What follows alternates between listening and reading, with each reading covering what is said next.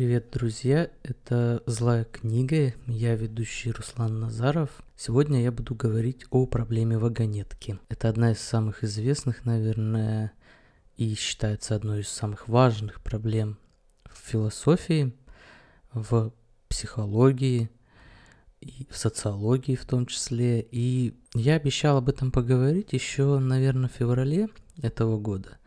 И вот с тех пор прошло э, три месяца, и далеко не только тем, что происходит хорошо известное всем событие, объясняется тот факт, что на этот подкаст мне потребовалось три месяца.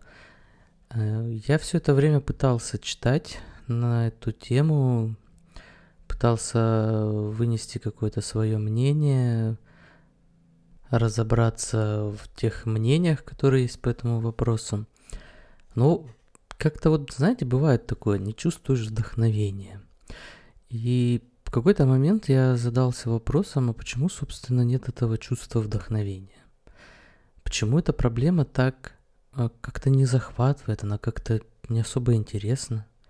Мне есть с чем сравнивать сейчас, потому что мне приходится со многими вопросами сейчас заниматься, учиться там математике, дата-сайенсу, и там много вопросов, которые прям захватывают.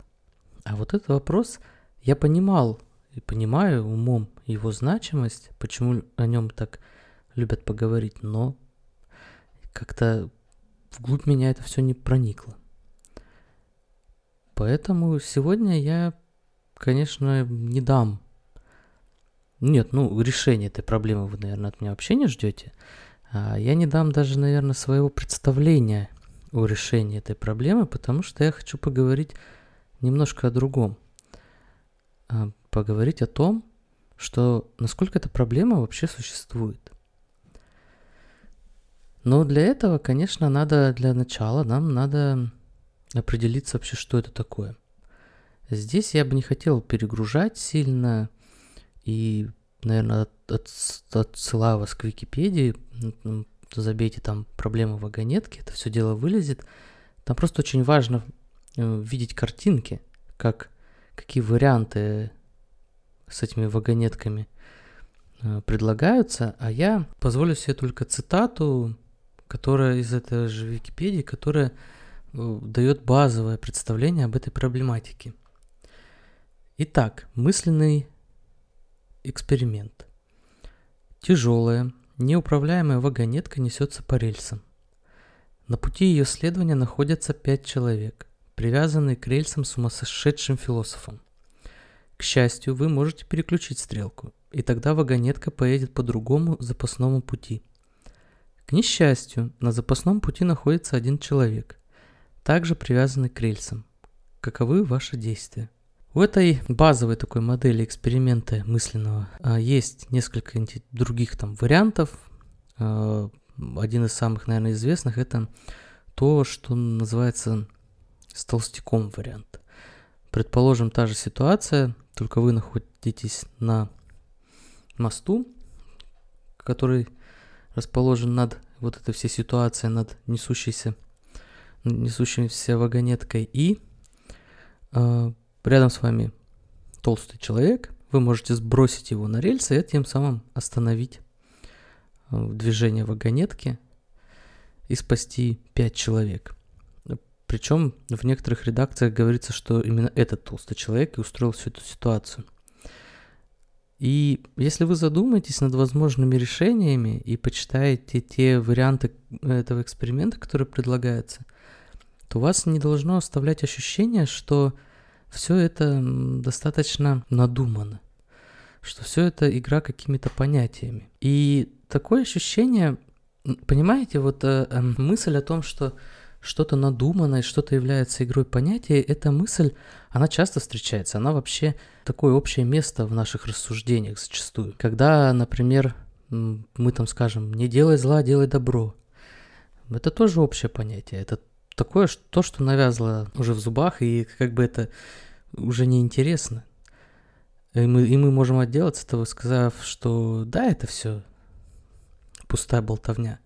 И здесь э, мне кажется, что нужно посмотреть на это немножко с другой стороны. Вот в этой проблеме, в проблеме вагонетки, очень хорошо, мне кажется, показана не игра понятиями, хотя и она тоже, а то, откуда вообще образуются, что есть, что дает возможность для такой игры понятиями. А здесь необходимо, на мой взгляд, э, обратиться к тому, что известно как парадокс Бродобрея. В свое время в одной э, статье я пытался этот парадокс разобрать и показать, что на самом деле его не существует. Это один из самых известных парадоксов логики, отчасти даже математики, и он известен, это еще по-другому называют парадокс Рассела, Бертрана Рассела, он известен с 20 века, с начала 20 века.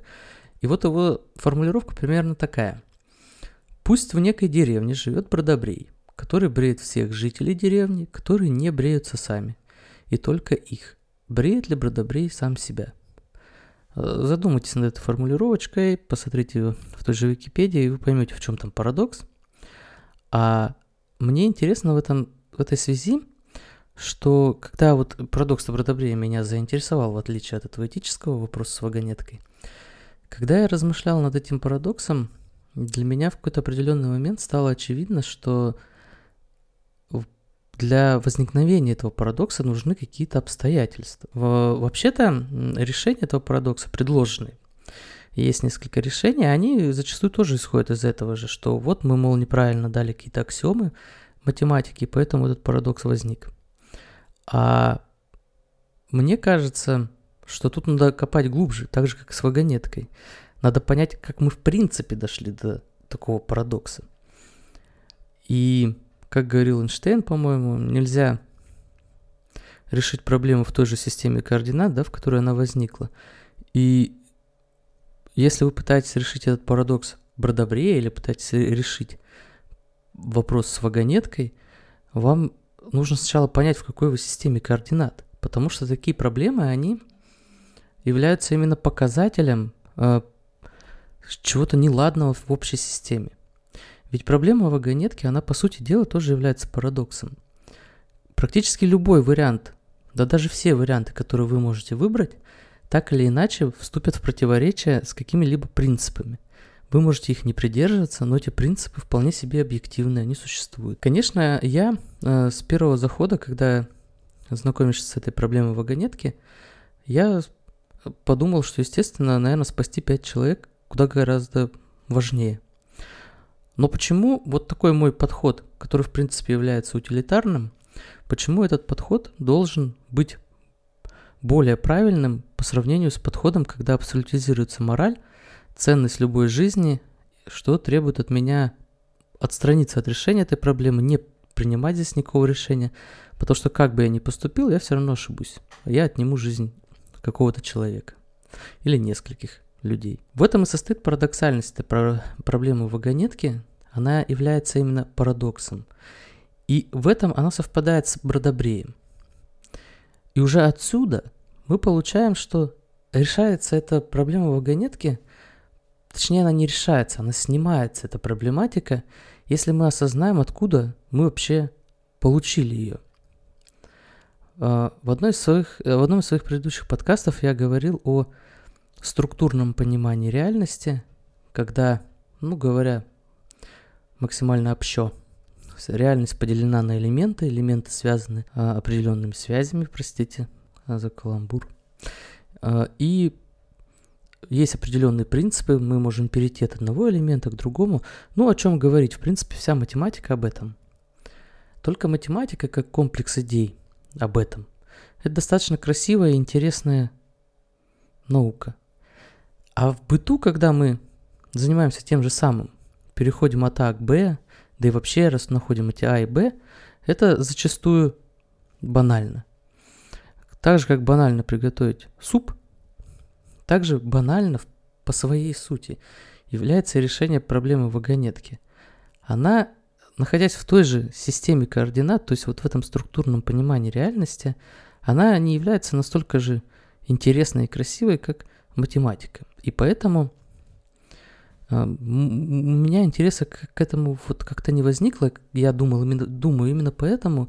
И вообще вопросы этики меня особо никогда не интересовали, потому что, ну, это именно теория этическая или эстетическая, потому что как только я там с детства начал читать философские книжки, я старался обходить все, что связано с какими-то этическими проблемами. Мне это казалось переливанием из пустого в порожнее, и только по прошествию лет, э, выработав какое-то свое представление о мире, я смог для себя сказать, что почему, собственно, это так, почему мне это не нравится. Вот не нравится мне это как раз потому, что этот переход от А к Б и выбор между А или Б – это достаточно э, наивная, неинтересная, надоевшая фигня. И чтобы такой переход как-то принимать, необходимо, чтобы эта фигня была исключительно красивой. Еще раз тут повторяю, например, та же математика в этом плане исключительно красива. Хотя по своей сути она, конечно же, сводится и к проблеме Бродобрея, и к проблеме вагонетки. Но вот выбирая из всего, представленного, конечно, лучше заниматься математикой, чем вопросами этики. Примерно так вот я и рассуждал, когда все пытался приготовиться к этому подкасту, но понял, что в итоге как-то у меня ничего не получается. Рассказать толком побольше об этой самой проблематике мне показалось особо ненужным, потому что ну, узнать это можно легко. Рассказать какие-то забавные штуки об этой вагонетке, ну, тоже мне кажется, смысла в этом нет. И единственное, что мне действительно понравилось, когда я разбирался э, с этой штукой, это то, что кроме таких достаточно тоже банальных подходов к решению, как утилитаризм э, или признание абсолютной ценности жизни, есть такие подходы, когда пытаются оценить с социальной точки зрения эту проблему. Конечно, на Западе в основном это происходит косвенно, потому что никакой марксизм и диалектику никто не принимает. А вот надо сказать, что именно марксизм и диалектика, диалектический материализм, это то самое красивое, так самая красивая идея, которую мы можем принять, потому что в целом структура, из которой эти идеи рождаются, все идеи, она так себе – вот это структурное понимание реальности достаточно безвкусная вещь. И если все-таки мы э, играем на этом поле, то лучше уж брать самое выдающееся. И как вот среди наук, например, физика и математика это выдающееся звено, так и среди внутри философии, э, марксизм, внутри политэкономии, марксизм самое выдающееся звено. Поэтому, когда я читал управления вагонетки, мне всегда било по глазам, что тотальное, полное отсутствие учета фактических обстоятельств, в которых эта вагонетка, собственно, существует. Кто принимает решение, кто поставил перед нами такую задачу, в каких условиях мы принимаем решение, кто эти пять человек, кто этот один человек на запасном пути. Особо это никого не интересует. Но вот в социологических исследованиях так или иначе приходится работать с людьми и обществом, Поэтому здесь есть некоторые интересные моменты. И в одном из недавних исследований группа ученых провела опрос в 42 странах, 70 а, тысяч человек участия в нем приняли, и этим людям предлагали сделать выбор а, в той классической ситуации, которую я вначале назвал, и в нескольких дополнительных вариантах. И люди выяснилось, что в принципе, люди готовы пожертвовать одним ради пяти, и это ну, достаточно приемлемый результат для многих. Но даже не это интересно, а интересно то, что не во всех обществах а подход к этому одинаков. Социологи разделили все общества, все тех стран, в которых они проводили опрос, на две категории. Первый – те общества, где социальная мобильность, как они это называют, низкая, и другие, другая группа стран, где социальная мобильность высокая. Под социальной мобиль, мобильностью здесь понимается ну, возможность создавать новые связи с друзьями, обрастать друзьями, знакомыми, возможность легко, быстро выйти из прежних связей, чтобы осознавая, что ты в ближайшее время найдешь новых друзей. Ну, вот такой мобильность. Так вот, выяснилось, что в тех обществах, где мобильность высокая, э, жертва принимается, ну вот эта жертва одним в пользу пяти, принимается охотнее, чем в тех э, обществах, где жертва не принимается.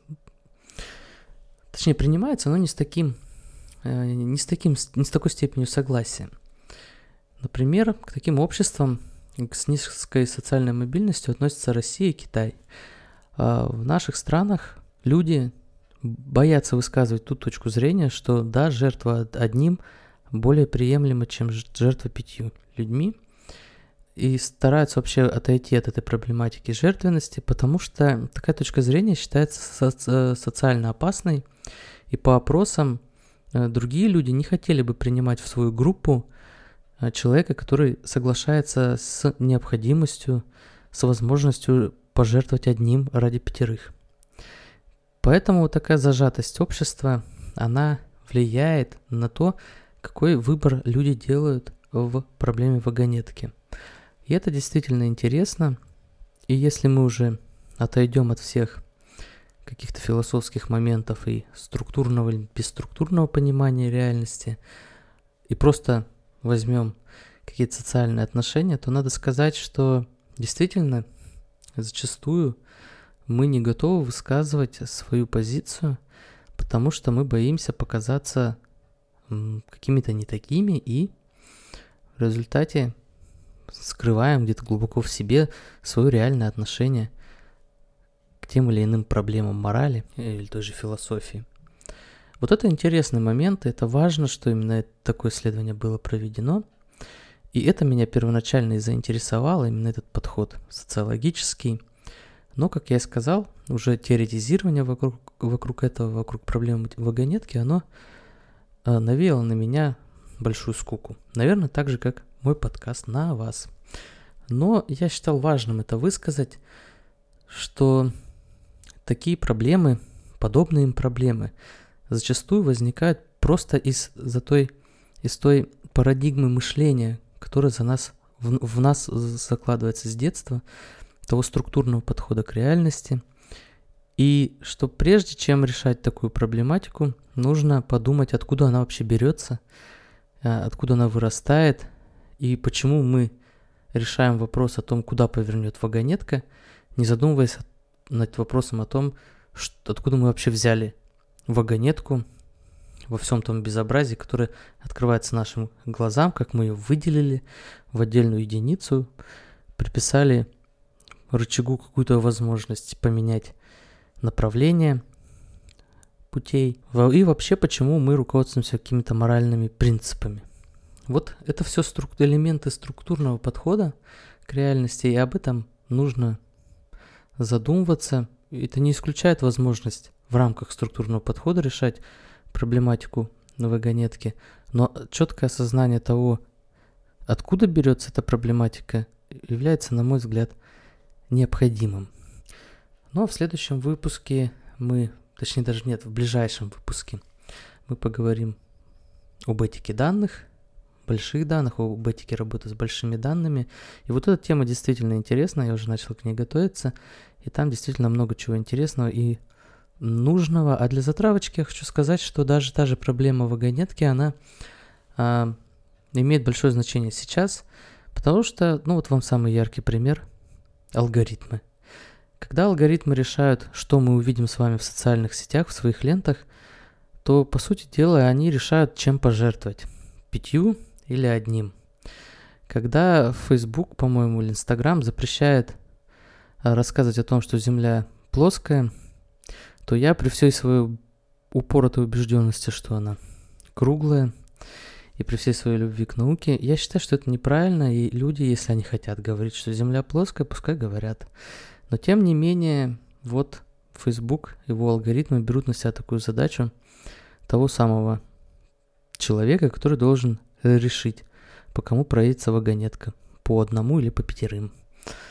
Так что это важная тема, и вот ее практическое применение, это уже проблема вагонетки.